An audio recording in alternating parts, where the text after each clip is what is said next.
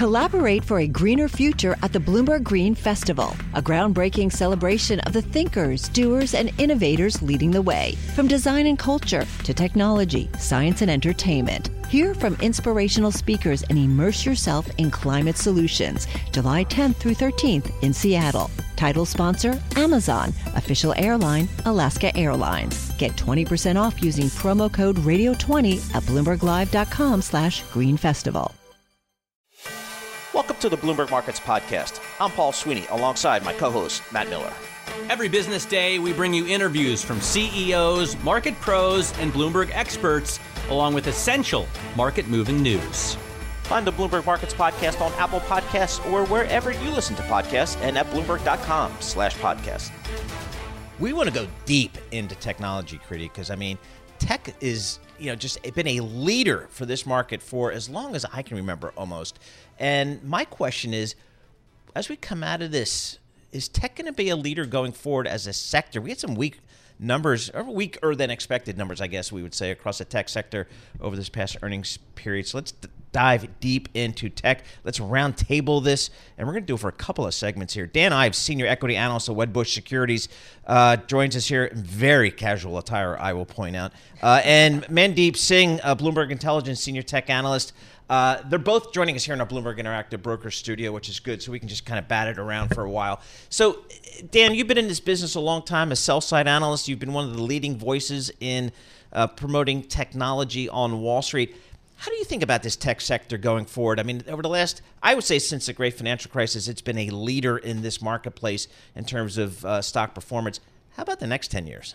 Look, I think the hyper growth story in tech, I mean, the clock struck midnight. And I think that's why you're seeing layoffs from Amazon to Meta and others. But my view is that you're going to have trillions spent in what I view as the fourth industrial revolution. And that's not ending because of this recession next three to six months.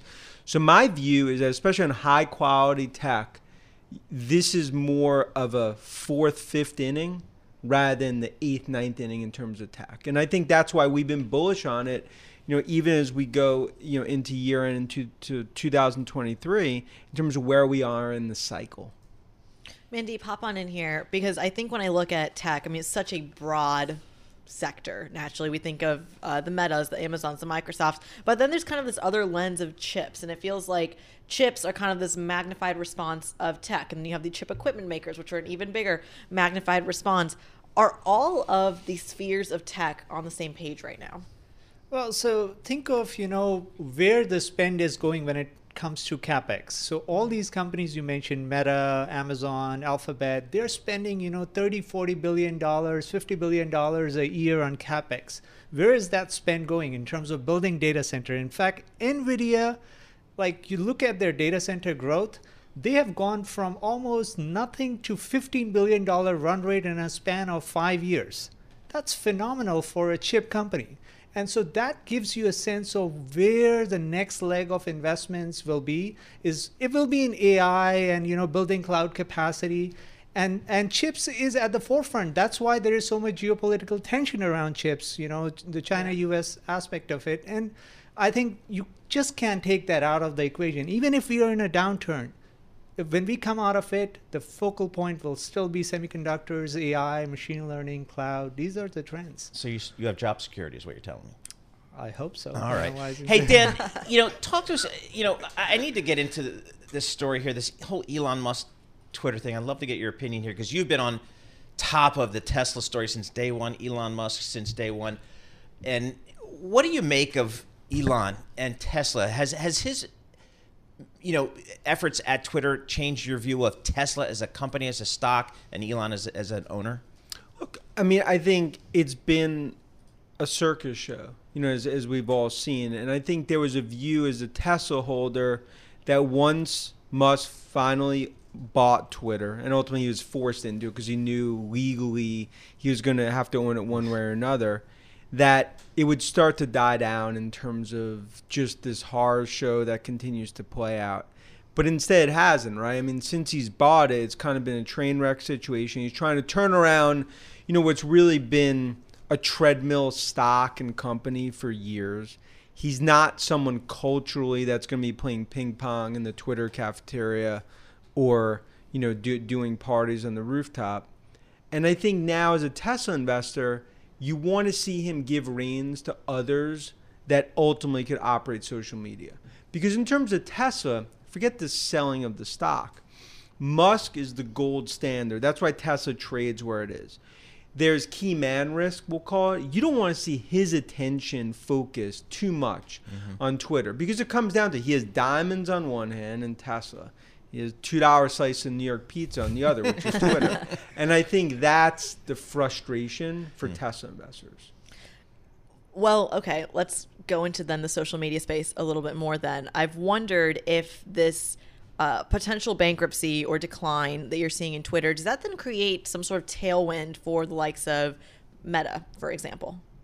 Well, I think right now, I mean, all those ships are going down, right? So it's one where there could be some life rafts here and there. But look, social media is that the best growth is in the rearview mirror. And that's why Zuckerberg ultimately, once Apple iOS came out with Cook and the shot across the bow, I think Zuckerberg and Facebook knew, okay, like clock struck midnight. It was basically time that they were going to have to transform the business model.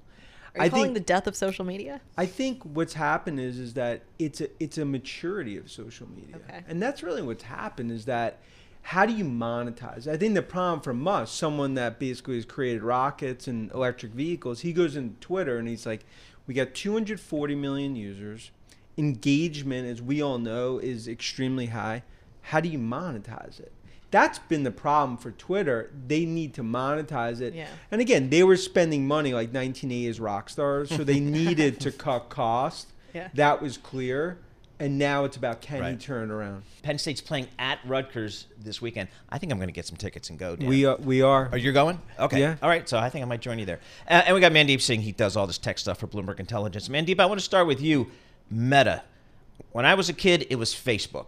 Okay. It was a phenomenal growth story. It had so many revenue growth levers to pull, whether it's Facebook or the Gram, as kids call it, or WhatsApp or Messenger this stock can't buy a friend right here. What's the call in Meta right here? Well, so clearly they have a lot of headwinds from Apple, like changes that they made, and you know the ad pricing impact uh, that had on Meta. But the biggest one is what are they doing with Reality Labs, and how long are they going to spend? So even though they announced the job cuts, and that actually did help the stock, it's still not clear you know what is the end game there? When will there be commercial success? What kind of revenue growth can reality labs generate? Because in terms of the install base and unit sales that's trending down. And still meta is talking about losing almost 15 billion dollars on reality labs next year. So how am i supposed to buy a stock when the top line revenue growth is slowing and these expenses on this business i don't even understand are going up dramatically. Is that kind of what investors are saying? Well, if they start winning against TikTok or TikTok gets banned in the US, that will certainly be a big ah, catalyst okay. uh, for the stock as well as for their growth. Because think of it this way if you are an advertiser who wants to spend their ad dollars, there are only so many places you can go to, whether it's Google search or Meta or TikTok or Snap or Pinterest. So there are only a handful of platforms. And if TikTok goes out of the equation, that will certainly be a boost for Meta Reels. Uh, that's the other big investment they're making. Well, hop on in here, Dan, and talk to us a little bit about the ripple effect from Meta specifically. You've seen a little bit of tailwinds go into NVIDIA, advanced micro devices, this idea that if Facebook, now Meta, is going to power the metaverse. You need the chips to do it. Is that a logical tailwind? Is that a sustainable tailwind for some of these other big tech players? Yeah, I don't think it is. Look, I think Zuckerberg, it's sort of been a Ted Striker from the movie Airplane situation. and I think that's, you know, you go back to that last conference call, investors have really, you know, the patience is worn thin. Because I think in terms of the metaverse strategy, in this type market, that's not what you want to see. That's why they had to cut back the cost. And I think ultimately you're going to have to do more and more of a U-turn in terms of metaverse.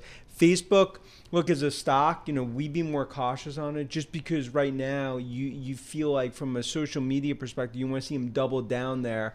Still massive headwinds, you know, as we talked about in terms of what we see with Apple iOS.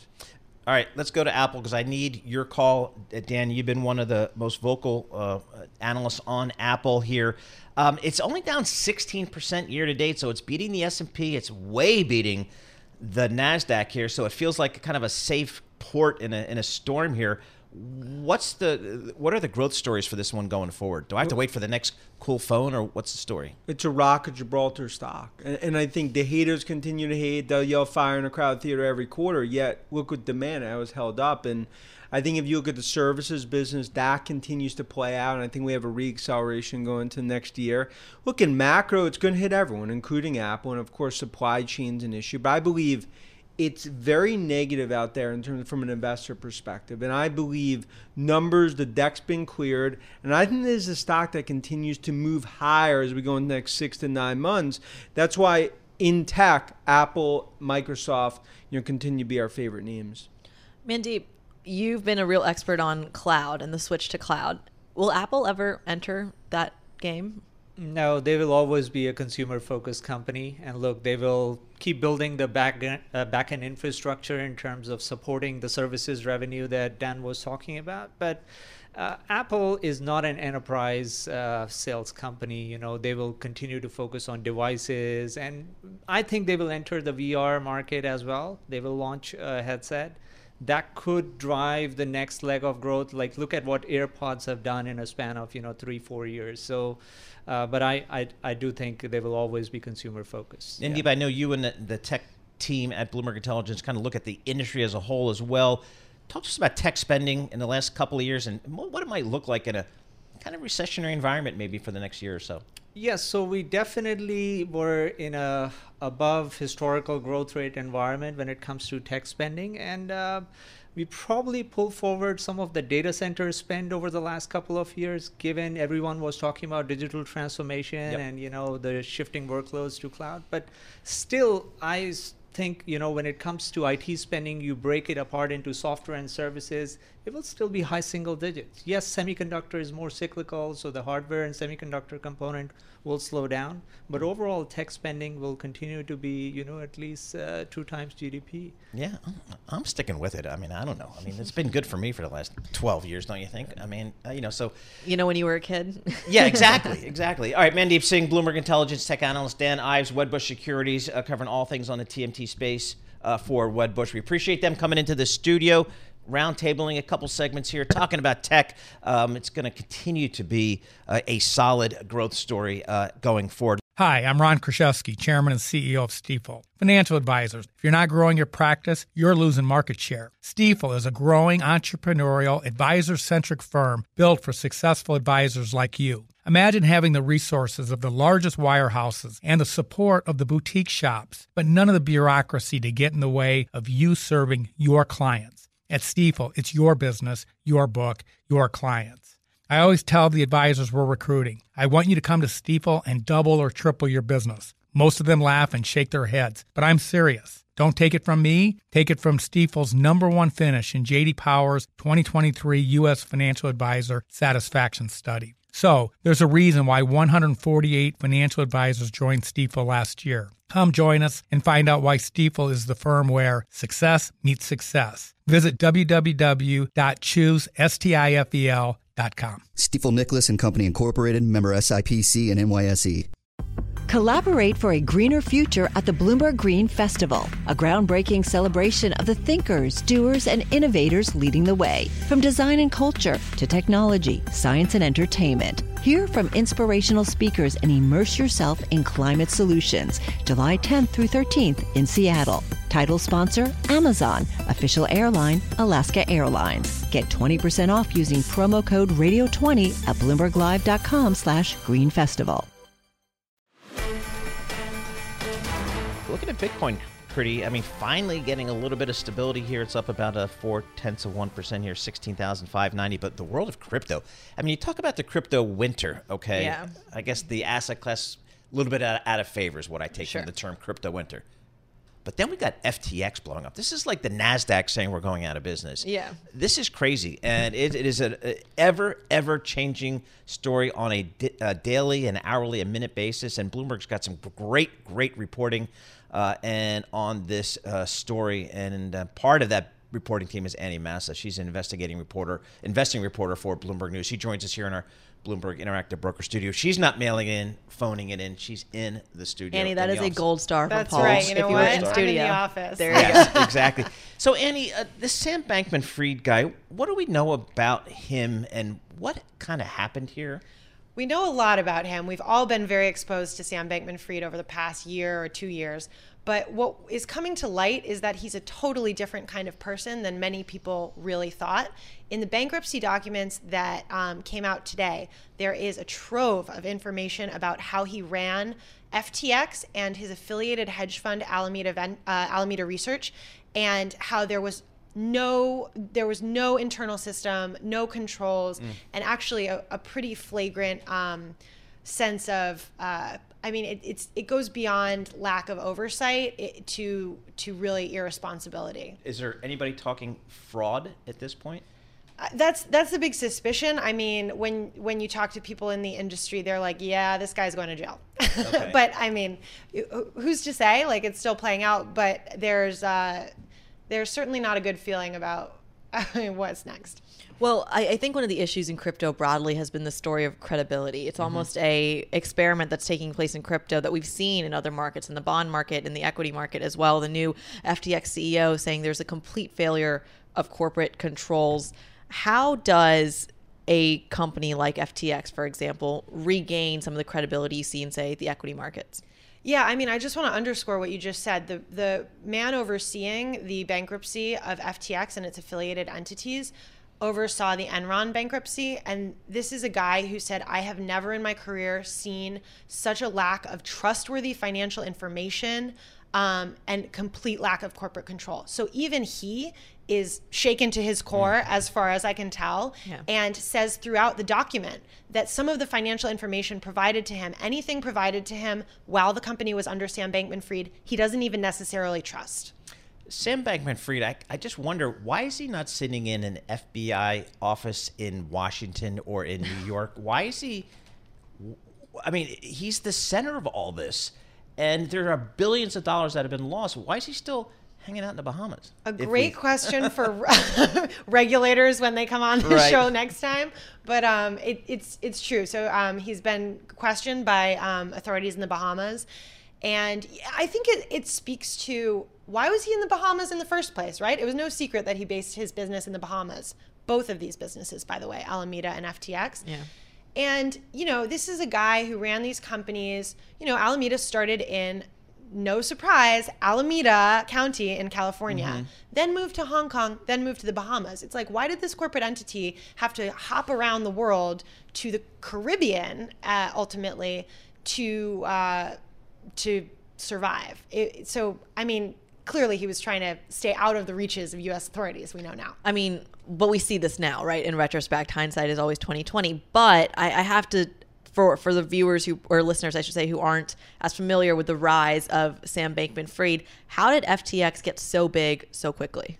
Yeah. Um, well, it's a good point because, uh, or it's a good question because uh, FTX hasn't been around that long. It was the Yeah. second largest crypto exchange before the bankruptcy, but it's not that old. Um, Alameda started, it, fir- first of all, I want to underscore that Alameda started first. Alameda started as his crypto trading hedge fund in 2017. FTX emerged as an offshoot of that in 2019. Oh, interesting. Okay? Okay. So we're talking just a few years. This this company rises to be the second largest player in all of crypto in the world. How did that happen? Well, he was a master manipulator, but knew how to access people. He knew how to get people on the platform, and he uh, and he put ads like he got all this VC backing. He was able to charm VCs raised two billion dollars right? You can you can throw your weight around with that kind of uh, money. And we all saw the super bowl commercials um, you know ftx plastered on the sides of sta- stadiums. He knew how to get in front of retail investors. And i think it started this cycle this like flywheel almost where um, once the vcs saw all the people on trading on the ftx platform then they're like hey wait a minute. Like everybody else is you know in this investment. Why am i not? And it snowballed from there. Binance, they seem to be, I guess, the winners here, and their founders, CZ, I just know him by his, I'm not sure his name.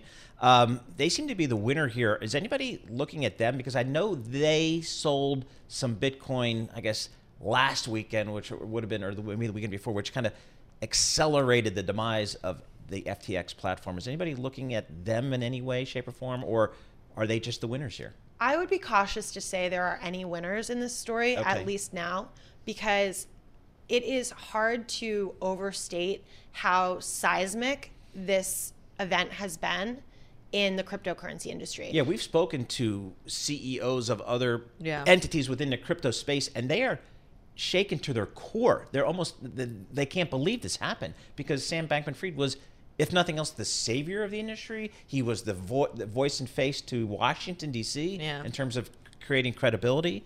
It's a highly destabilizing event, and there's been a huge loss of trust in the space. So we'll see what emerges from this, but I'm not declaring any winners at this point.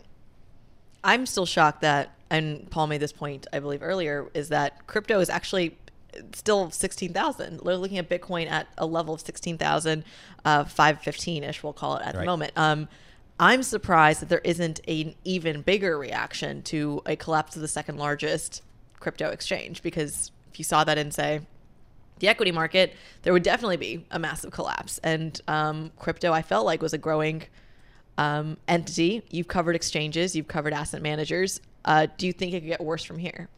I think it absolutely can and will get worse from here. I think that we're we're still kind of waiting to see the full effects um, of what will happen. This is going to have ripple effects in the crypto lending space. It already is. Um, it the, the effects are going to ripple out from here.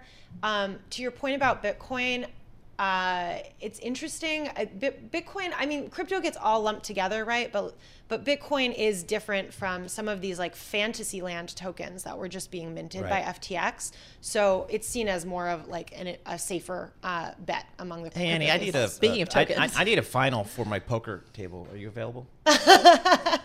Uh, are you serious? You play poker? I, I sure do. Yeah, with doesn't uh, just play, Pete she's Eichenbaum a here, if you know him. champion. She's a champion. She's a champion. Oh my I hear. god! So Thank God. if we had brought you in, you would have cleaned us out, is what you're telling us? I mean, not Probably. necessarily. All right, I didn't know that. Thank you very much. That's interesting. All right, Annie Massa, investing reporter, poker player for Bloomberg News, and we appreciate her bringing us some of her reporting chops here on this whole FTX story and crypto, ever evolving. We know that the consumer is about 70% of the U.S. economy. It's pretty Yeah. big. So, Bloomberg Intelligence, which is the research arm of Bloomberg LP, we allocate a lot of top resources to covering retail uh, and the consumer. We've got Poonam Goyal. She covers retail. Jen Bartash covers retail. Yeah. And Lindsay Dutch also covers uh, retail. We've got Lindsay here on the line to give us a sense of what's going on out there with the retail space and the consumer. And she has um, her BS in math from Lafayette College. She's a leopard.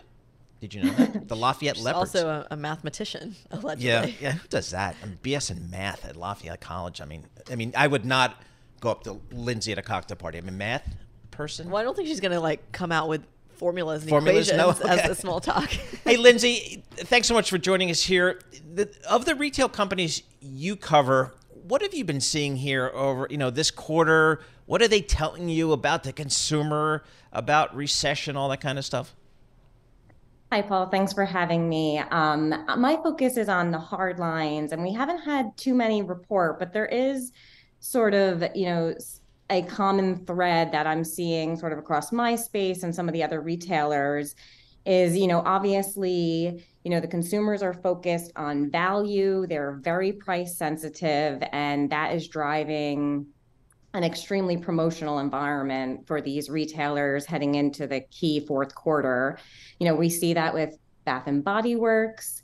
Um, and I think that the other thing is like managing inventory. These retailers are don't want to get over inventoried. Some of them already are there, and that's also really driving these promotions. Um, and we expect them to continue and be elevated in the fourth quarter. Yeah, you mentioned Bath and Body Works, and stock's up 19% today. I mean, this is a big company, eight and a half billion dollar market cap.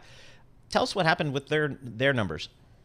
Yeah, so they basically beat from the top to the bottom line um, with results, and they raised their outlook for the year after they sort of drastically cut it back in July when everyone started really questioning what was going on with the consumer and and where the pullbacks were going to be. And bath and body really does sell discretionary items. So you know the gut feel you know the initial reaction might be like that they would be severely hurt in this environment but i think their results really show how loyal their following is and their customers uh, really go to their products as sort of staple items, especially for the the key holiday season.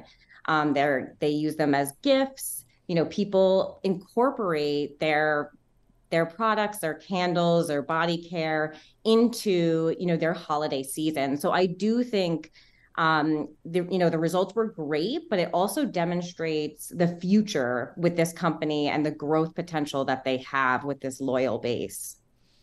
What does that then mean for this divergence that I feel like a lot of people expected to narrow a little bit between perhaps some of the luxury shoppers and then some of the uh, not luxury shoppers, for lack of a better term, but essentially what I'm referring to is this kind of divergence you saw in Macy's versus Kohl's, in um, even Walmart versus Target, arguably. What are the share shifts that are happening in this space? So for Bath and Body Works, their customer base, you know, really does align pretty well with you know the demographics across the US nationally so they have some high income shoppers and they have some low income shoppers and you know they consider their product sort of affordable luxury um, if you will um, but I think again, it comes back to my point of you would kind of expect, you know, if people are going to cut back and people are cutting back, you know, cutting back on body lotion or sprays seems like an obvious thing, right? You may not need that item. But I think, you know, people are very focused on self care and these items are important to them and they're basically willing to spend on them. Um, but the one thing we did see is they do want a deal. So so they want these products, but they want a deal. And I think that in the fourth quarter, you know, especially Black Friday, Cyber Monday, you know, some of the deals are going to be very, very good. And I think, you know, where there was some pullback and that lower income consumer in the third quarter, I think we're going to see some transactions from that customer because they want the items. They're going to come into the store and they're going to stock up when the price is low. So, Lindsay, for the companies you cover in retail, are shoppers coming back to the store or are they still just clicking from their couch? So, um, you know, since stores sort of started reopening in 2021, you know, we've seen a resurgence of brick and mortar, right? The the storefront is essential to drawing people um, to buy your products. Um, and we are seeing people back in the stores. I think, you know, Black Friday uh, is going to look a lot more like pre-pandemic um, where you know people are waiting a little bit to do their shopping and i think they are going to go in person to these stores and explore the products um, and and try to take advantage of the deals that are there not me i'm sitting on the couch and I'm clicking. If I can't buy it with my phone, it ain't happening. Lindsay, thank you so much uh, for joining us. Appreciate it. Lindsay Dutch, she's uh, an analyst at Bloomberg Intelligence. She covers lots of things, but she really uh, does a great job on the retail space. We've got a strong team there at Bloomberg Intelligence because a, there's a lot of companies out there in the retail space, uh, and B, the consumer is such a big part uh, of this economy. And it's interesting to see how the consumer uh, is faring here with high inflation, a pending recession. Yet the retail sales numbers we saw come out were pretty darn good. Um, so we'll have to keep on top of that. Hi, I'm Ron Kruszewski, Chairman and CEO of Stifel. Financial advisors, if you're not growing your practice, you're losing market share. Stifel is a growing entrepreneurial, advisor centric firm built for successful advisors like you. Imagine having the resources of the largest wirehouses and the support of the boutique shops, but none of the bureaucracy to get in the way of you serving your clients. At Stifel, it's your business, your book, your clients. I always tell the advisors we're recruiting, I want you to come to Stifel and double or triple your business. Most of them laugh and shake their heads, but I'm serious. Don't take it from me, take it from Stifel's number one finish in JD Power's 2023 U.S. Financial Advisor Satisfaction Study. So, there's a reason why 148 financial advisors joined Stifel last year. Come join us and find out why Stifel is the firm where success meets success. Visit www.choosestifel.com Stifel Nicolaus and Company Incorporated, member SIPC and NYSE. Collaborate for a greener future at the Bloomberg Green Festival, a groundbreaking celebration of the thinkers, doers, and innovators leading the way. From design and culture to technology, science, and entertainment. Hear from inspirational speakers and immerse yourself in climate solutions. July 10th through 13th in Seattle. Title sponsor Amazon, official airline Alaska Airlines. Get 20% off using promo code radio20 at bloomberglive.com slash green festival. We need to get the latest on Ukraine. Uh, this is a fluid situation, of course, uh, but we need uh, to speak to some experts and get the real uh, uh, sense of what's going on there. We do that right now with Dr. Ariel Cohen. He's a senior fellow at the Atlantic Council Eurasia Center. Uh, he also served as a senior research fellow in Russian and Eurasian Studies and International Energy Policy at the Heritage Foundation. He's the author of six books. He's been doing this stuff a long time, folks. Um, Dr. Cohen, thanks so much for joining us here. Boy, I guess I think about the last 24 or 48 hours, it seems like the world kind of dodged a bullet, if you will, in that this missile strike in Poland, you know, perhaps was not a premeditated act on the part of Russia, but boy, it just highlights how risky things are over there and maybe potentially getting even worse. What's your current state of affairs over there? Absolutely. Uh, this is probably the worst deterioration uh, in uh, the global security field since the Cuban Missile Crisis. But the Cuban Missile Crisis was resolved quickly. Both the US and the Soviet Union did not want a nuclear war. Here, it's different because Vladimir Putin deliberately threatened the use of tactical nuclear weapons in Ukraine and wanted the world to uh, walk him back from the brink. And he really, really wanted attention. He got it. Uh, now it looks like China and India a sort of distancing in different ways, but distancing uh, themselves from Russia, including in the recent G20 summit. Um, Chairman Xi, uh, who just won the power struggle in Beijing, uh, was very careful not to criticize Russia directly, but the statement about the necessity to avoid a nuclear war was there front and center. Of course, Russia said they are against a nuclear war as well. Uh, but what you see here is a prolonged, protracted conflict in Ukraine. Russia thinks the time is on its side because it has more human resources and a greater uh, uh, industrial capacity, whereas uh, the Moscow uh, power circle think that the West will lose interest. They hope that the Republicans would win both houses, and mistakenly, in my opinion, uh, thought that the Republicans will not support Ukraine, uh, and with the exception of some fringe figures who got reelected recently, uh, the majority of the Republican Party and Republican voters do support our uh, aid uh, to uh, the struggle of the Ukrainian people for their freedom. So, put this into some perspective for us when it comes to the situation with Poland at the moment. I believe the investigation mm-hmm. is still ongoing in terms of, uh, I believe, what is being called a stray missile that then hit uh, Polish territory, and I should add NATO territory as well. President Biden's been very vocal about saying uh, any inch of NATO, the United States will, of course, go to defend. There are historical dynamics between Poland, Ukraine, and then Poland, Russia. Highlight to our audience why that's so important. Uh, the missile uh, fell uh, in the Polish territory close to the Ukrainian border. Um, the missile appeared, two missiles appeared to be uh, at this moment the Ukrainian anti aircraft missiles uh, that uh, hit a Russian um, uh, missile that was flying uh, towards um, a Ukrainian uh, target, probably an energy uh, target. And uh, President Biden said that because Russia started this war, the ultimate responsibility is with Russia. Two people were killed in Poland.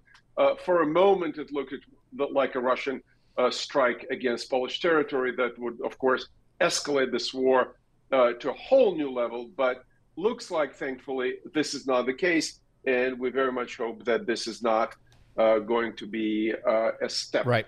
uh, in escalation. But the escalation is deliberate Russian destruction of the Ukrainian energy infrastructure, in which hundreds of thousands of civilians remain without electricity and heat in the middle of the war. So the Russians are trying to break uh, the spirit of resistance in Ukraine. Dr. Cohen, you know, we're now many months into this war in Ukraine. We're coming upon, you know, uh, the winter season uh, in that part of the world. Based upon your experience, how do you think this war resolves itself? How do you how do you think it plays out, and maybe over what time frame? Uh, I think we are going to see fighting in winter, which is brutal.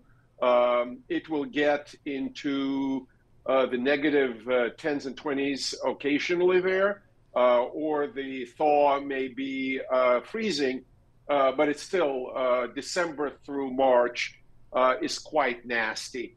Then there'll be a, a little hiatus when the mud season strikes late March, early April, and then into the summer. So I, I see probably close to another year unless something major happens. Look, Russian history teaches us that every Tsar, every ruler that loses a war loses power. And Mr. Putin is a great student of Russian history. He knows he will not be an exception. All right, Dr. Ariel Cohen, thank you so much for joining us there. We appreciate getting uh, your thoughts and your perspective. Dr. Ariel Cohen, he's a senior fellow at the Atlantic Council Eurasia Center, uh, getting the latest on the fighting in, in Ukraine. And as Dr. Cohen was saying, Kriti, it doesn't seem to be any resolution in sight at this point. Yeah, and even uh, I believe the Joint Chief of Staff, the Pentagon, yesterday is talking about well, the timeline is going to extend certainly into the winter. We've had a lot of retail data come out over the last week or so. We had some uh, retail sales uh, government figures come out a little bit better than expected. We've had uh, some pretty good earnings numbers from most of the retailers. Macy's today with some good numbers, stocks up 12%. Uh, um, so we're starting to see getting some decent figures of how the consumer is really faring. Uh, to get some more color, we check in with Harley Finkelstein, president of Shopify. Shopify uh, trades on the NASDAQ under the symbol SHOP. That makes sense. Uh, Harley, thanks so much for joining us here. Um, tell us what's happening with your business here because there is concern about the consumer as we potentially head into a recession uh, over the next several quarters. Hey, Paul. Yeah, thanks for having me. Uh, well, look, I think the uh, if the past few years have proven anything, it's that change is, is kind of the only constant in commerce in general. Um, but we're heading into you know the biggest shopping moments of the year, um, and and there are still some unknowns in, in the in the landscape. Uh, surveys are, are, telling us that 80% of U.S. businesses are planning for a, a, big Black Friday, Cyber Monday sales weekend. So that's that we think is really really great. Um, and one of the things that you know we're, we're seeing is that there there are a couple trends happening, uh, both both for the consumer but also for the merchant. And and uh, you know if you compare it to last year, last year we saw about 47 million shoppers buying from Shopify brands over the four day weekend. Um, that felt like it was a vote with with their wallets to support these amazing independent brands as opposed to go to department stores. Yep. And so we'll see what happens there. But peak sales last year were at 3.1 million dollars per minute on Black Friday on Shopify. Wow and uh, and for the weekend we saw over six billion dollars sold on our platform. So we'll see what happens this year, but there's certainly some optimism in the in the air. I heard that Shopify is building out their logistics arm, which is interesting. It's usually something we associate with Amazon, for example. Walk us through perhaps some of the challenges, or at least the vision for that. Yeah, I mean, a, a couple things. I, I think uh, for the relationship that our merchants have. We have millions of merchants on our platform. Shopify is now about 10% of total e-commerce in the U.S. alone. Um, and and so if you're a consumer and you're buying from a from a great brand direct uh, on their online store, even an offline store, and the experience is, is, is wonderful, there's a really good chance Shopify is powering that experience. One of the things that we know that our merchants are looking for is, is they want us to help with more of their, their retail uh, and, and their commerce issues. And so years ago, we introduced Shopify Payments to make it easier for them to accept payments.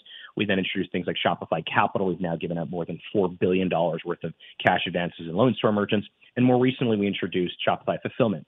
And really, the idea is so, because the consumer's expectations around fulfillment and shipping have been reset, we want to give every merchant that uses Shopify the same, uh, effectively the same ability to delight them with, you know, two-day affordable shipping, uh, and that, that the big retailers do. And we think we can do that with Shopify fulfillment. But it's not just about one particular product, whether it's fulfillment or payments or capital. The idea is we are becoming the most important piece of software that these millions of stores and merchants use. And, and to do so, we, we really are, are transitioning from just being an e-commerce provider to being a retail operating system. And uh, I think a lot of our merchants would say that Shopify is their business for the most part. Harley, talk to us about the, the, the, pandemic over the last three years. A lot of folks, I think, have kind of suggested to me that maybe it's that has pulled forward maybe you know five years of market share gains for e-commerce uh, forward. Um, a, do you, do you agree with that? Do you think e-commerce will lose share as maybe people start going back to stores? How do you, how do you think about that? What are your merchants telling you? Yeah, I mean, it's, it's a great question. Uh, what the pandemic did was it certainly did pull forward some some acceleration in e-commerce penetration. Um, you know, uh, just just to be just to be clear, um, the the metric or the vector that most people are looking at is is e-commerce penetration as a percentage of total retail. What happened during the pandemic is if you, the equation is simple. The, the, the numerator is e-commerce sales. The denominator is total retail sales. When the pandemic hit, you saw two things happen. The numerator went up, of course, e-commerce went, was higher, but the denominator, you lost all physical retail. And so you saw this massive growth rate.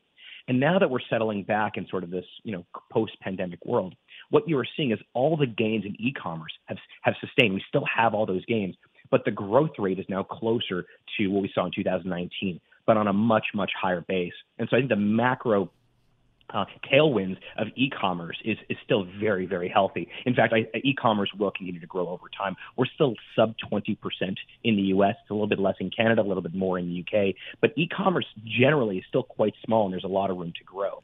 Now, the other thing I think that is is becoming uh, apparent to to us and, and certainly to the merchants that do Shopify, you know, uh, you know, great brands, whether it's uh, you know Allbirds or it's Figs or it's Fashion Nova or Gymshark, uh, you know, uh, I, have mentioned on, on, the earnings call, Glossier is now a Shopify, Mattel, Spanx, these incredible brands that use this. One of the things that we are seeing is that the future of retail is not just going to be online, nor is it going to be offline. There's sort of this talk about is offline coming back? Well, of course. And the reason is the future of retail is going to be all about consumer choice and the brands that will be most successful. I just tweeted about this about an hour ago, but you know, Kim Kardashian, her new skin line, uh, cosmetic line, oh she now has a pop-up powered by Shopify, and so it's all coming together around e-commerce and commerce colliding, and, and commerce being everywhere. Yep, it certainly seems that is the case. Harley, thank you so much for joining us. We always appreciate getting uh, the latest from you on retail and on Shopify. Harley Finkelstein, he's the president at Shopify. Again, that is a NASDAQ traded stock. You can type in SHOP, go into your uh, Bloomberg terminal, and you get all the latest there. $40 billion uh, market cap there. So, again, Black Friday coming up, big for the retailers. Thanks for listening to the Bloomberg Markets Podcast. You can subscribe and listen to interviews at Apple Podcasts or whatever podcast platform you prefer. I'm Matt Miller. I'm on Twitter at MattMiller1973. And I'm Paul Sweeney. I'm on Twitter at PT Sweeney. Before the podcast, you can always catch us worldwide at Bloomberg Radio. Collaborate for a greener future at the Bloomberg Green Festival, a groundbreaking celebration of the thinkers, doers, and innovators leading the way. From design and culture to technology, science, and entertainment. Hear from inspirational speakers and immerse yourself in climate solutions. July 10th through 13th in Seattle. Title sponsor Amazon. Official airline Alaska Airlines. Get 20% off using promo code Radio20 at BloombergLive.com slash Green Festival.